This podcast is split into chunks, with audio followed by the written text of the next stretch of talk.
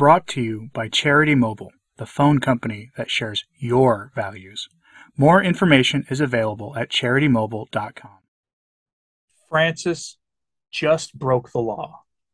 Canon law governs how the church operates. It governs every minutia of how the church operates, including the actions of the supreme pontiff. Canon law can be amended, but no one is above the law of the church, not even the man the world thinks is the pope. And Francis just broke that law. How did he do it? Francis broke the law at the consistory, and in so doing, he continued a pattern of disregarding the rules and norms of the church and of the faith in order to push his program of remaking the church into the image and likeness of the world and of the world's master. And he did it because no one is going to hold him accountable. And here's what makes this all the more rich his actions fit perfectly with the rest of the program he's run on the faith, especially in his moves against the traditional liturgy, which his henchmen have said some profoundly immoral things about lately. Francis broke canon law in his appointment of the new bishops and new cardinals at the consistory. Matt Gaspers of Catholic Family News broke the story this month, and no one else has covered it, which is strange.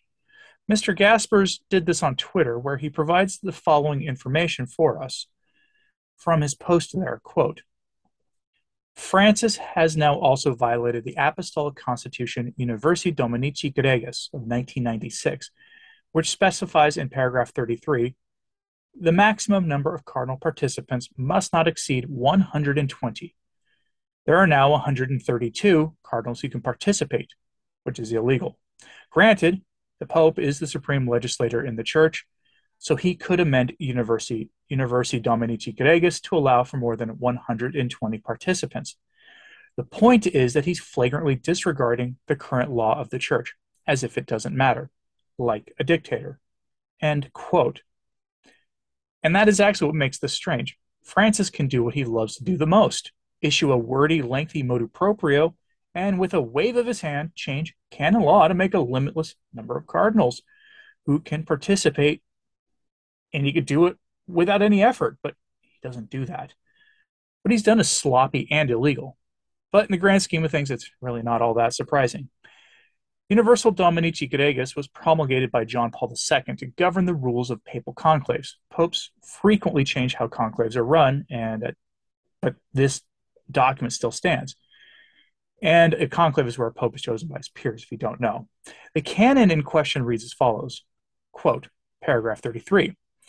The right to choose the Roman pontiff belongs exclusively to the cardinals of the Holy Roman Church, with the exception of those who have reached their 80th birthday before the day of the Roman pontiff's death or the day when the apostolic see becomes vacant. Notice here, by the way, that it also leaves wiggle room for resignation. Continuing. The maximum number of cardinal participants must not exceed 120 the right of active participation by any other ecclesiastical dignitary or the intervention of any lay power of whatsoever greater order is absolutely excluded. End quote. No layman may, may interfere in this process. Paragraph 40 is cited there, and it refers to circumstances where a cardinal would try to not participate for a variety of reasons and what to do under those circumstances should they arise, in case anybody was curious. So will a new motu proprio fix this? Possibly. If Francis doesn't issue one, it will create headaches at the next conclave because some people will probably try to restrict some of the new participants from participating. But Francis has one of his most loyal minions serving as Camerlengo, Cardinal Joseph Nighty Night Tobin, so that's unlikely to be an obstacle for the full participation of these illicitly raised cardinals. The Camerlengo is someone who just governs the conclave. The aim for all these extra cardinals is to stack the deck for the next conclave, and given that we're now standing at 62% of the cardinals who will participate in the next conclave, having been chosen by Francis, it stands to reason that he likes the odds of a man of his liking becoming the next pope. And that's disregarding both the possibility of another consistory next year to elevate more men to the office of cardinal, which is probably going to happen, especially given that there will be a wave of cardinals retiring in the next year, as well as archbishops, especially in the United States, where Francis has his baleful eye fixed due to the resistance of Traditionis Custodes that is widespread among the bishops in America. Many of them are also going to retire. which allows more shuffling of the deck. On that front, bishops are now reporting privately, by the way, to priests in their dioceses that Rome is beginning to force their hand on Traditionis Custodes. Bishops who have not implemented Traditionis Custodes to the liking of Rome are now being told that they have to ask permission to keep their apostolic mass offerings. Think about that for a moment. And if apparently a bishop resists that move, or if you and I speak out against it, guess what? We are now a Protestant, according to Cardinal Arthur Roche. Headline from Crux, which professes to be taking the Catholic pulse. Vatican's liturgy czar says church makes tradition, not people in lobbies. After being made a cardinal, Roche became papabile, by the way, meaning eligible to be pope in the eyes of the cardinals of the church. He has a key position in the Roman Curia. His attitude about things are known, and to the modernists, he might be an attractive choice for the papal throne. His chances are small compared to Tagle or a few others, but he is still considered papabile. I hope that possibility doesn't give you nightmares, by the way. If it does, I apologize. From the article, quote, Cardinal Arthur Roche, head of the Vatican's liturgy department, has warned against the politicization of debates over different forms of the Mass and has stressed the Church's role as the one that makes and passes on tradition. When it comes to the traditional Latin Mass, quoting him directly now, you touch this area and everyone starts screaming. That should tell us something straight away, Roche said. Yeah, maybe you shouldn't touch it. Saying the often quote unquote hysterical reaction to Pope Francis's decision last year to tighten permissions for celebrating the pre Vatican II liturgy are concerning. yeah, I bet they are. Regarding those who argue that the reforms rolled out by Pope Paul VI and Pope Francis are contrary to church tradition, Roche warned that, quote, we've got to be very careful because the church passes on the tradition, and it's the church that makes the tradition. It's not people in lobbies that create the tradition, end quote. I guess uh, if you're a commentator now and you're, or you're someone who goes to visit Rome to beg them not to do this, you're now a lobbyist. Wonderful. So Roche basically just said that Francis is the church and that the big T traditions of the faith can be changed by Francis and a council if they want.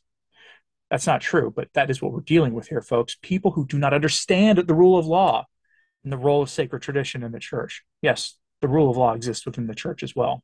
Francis can no more change the traditions of the faith than can you or I. He is the actual guardian of tradition, its safeguard, or that's what he's supposed to be at any rate. Instead, he acts as a dictator, not only with the liturgy, but with how his predecessor will be, or his successor rather, will be chosen.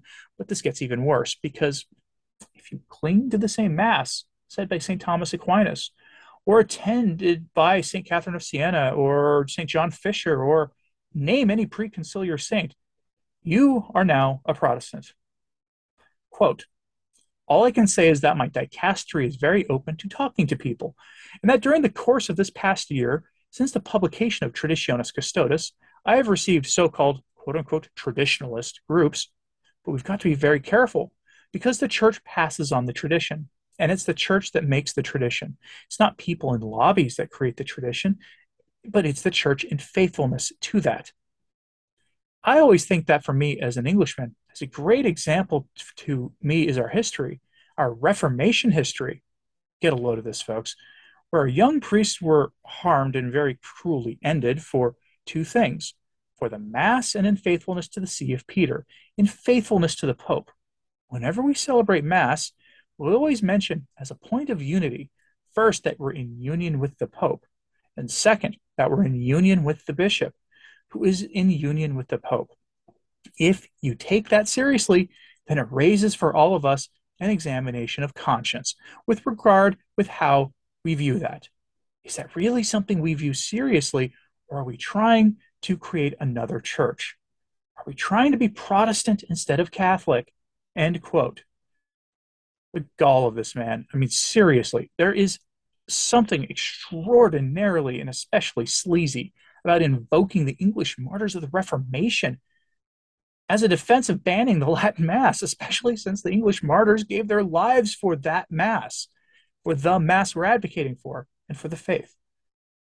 But then again, the modernists have taken some of the great doctors and saints of the church, like St. Ignatius of Antioch and St. Vincent of Lerins, and co opted them and twisted the things they had to say to defend their heresies when Often those saints actually condemned them. So nothing is beneath them at this point. Now, if you're not sure why the liturgy is such a battleground in the church or how it's connected to all the cardinal stuff going on, it's actually pretty simple. The liturgy is the expression of the faith. It is the expression of what we believe. And the Apostolic Mass and the Novus Ordo express, frankly, different things by the admission of the modernist liturgists themselves, including Cardinal Roche. This battle for the liturgy is explained well by Bishop Varden of Norway in an interview he gave with The Pillar.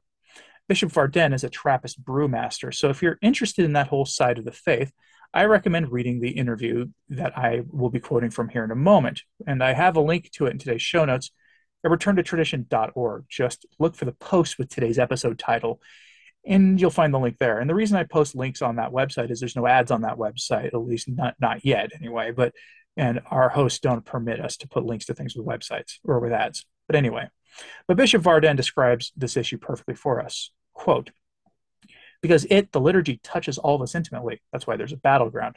And also because the liturgy brings us together and calls on us to participate to some extent in the performance of a rite, in that we all have our parts to play. It calls on us to submit personal preference to a common plan. That is always difficult in any context because I want to do my thing. That's one reason why it's such a hot potato. Another is that it's a historical fact that over the last 60 to 70 years, we've just lived in such an experimental universe with so many various and quite often incompatible notions of liturgy being bandied about that our nerves are a bit frayed. No kidding. There's also an atmosphere of anxiety, which to some Catholics has come to seem constitutional. I don't think it needs to be. What matters, as always, is to go deep. In terms of the history to which we now are the heirs, the time has come to look dispassionately, with appreciation, but also with a critical eye on some of the accomplishments of the past decades, and to ask what is an enrichment and what isn't.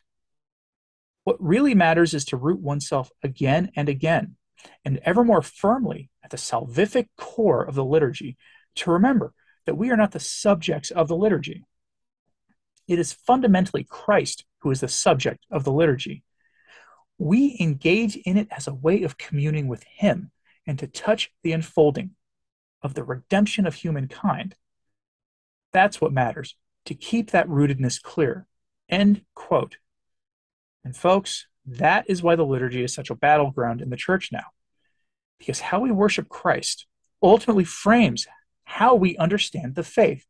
Think of it this way if we worship in a man oriented way, our blessed Lord, then we are much more likely to have a man oriented understanding of the faith than if we worship in a way that requires us in some way greater surrender to the liturgy itself. And that is the core of the problem. Cardinal Roche once said something incredible about all this. He himself has said that the Apostolic Mass is not compatible with the theology of the Church after Vatican II. He said it himself. He said it himself that they're frankly two different religions. Though he didn't quite go as far as to explicitly call it two different religions because he knows that would give the game away. But, no, but now what? Maybe you think the next conclave with all these new cardinals will happen and the Holy Ghost will choose a pope for us who is holy. Benedict XVI reminds us that the Holy Ghost does not choose the pope.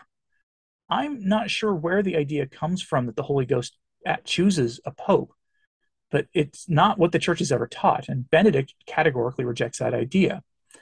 Quoting Benedict in a book that he was interviewed for some time ago about all this, quote, there are too many contrary instances of popes the Holy Spirit would obviously not have picked. I would say that the Spirit does not exactly take control of the affair, but rather, like a good educator, as it were, leaves us much space, much freedom, without entirely abandoning us. Thus, the Spirit's role should be understood in a much more elastic sense. Not that he, the Holy Ghost, dictates the candidate for whom one must support. Probably the only assurance he offers is that the thing cannot be totally ruined. End quote. In other words, in simpler English, the cardinals still have free will to act as they please. The Holy Ghost would not choose some of the wicked men who have been pope in the past, since God does not ally himself with evil. But I'm curious what you think about the elevation of all these new cardinals, how that intersects with the issue of the liturgy and the future of these liturgical battlegrounds in the church. and who you think out of them is likely to be the next pope. Not who you want, but who you think is likely. So let me know in the comments what you think about all of this. And like and subscribe if you haven't. It really does help. As does sharing these messages on social media. That helps a lot as well. As always, pray for the church. I'm Anthony Stine. Ave Maria.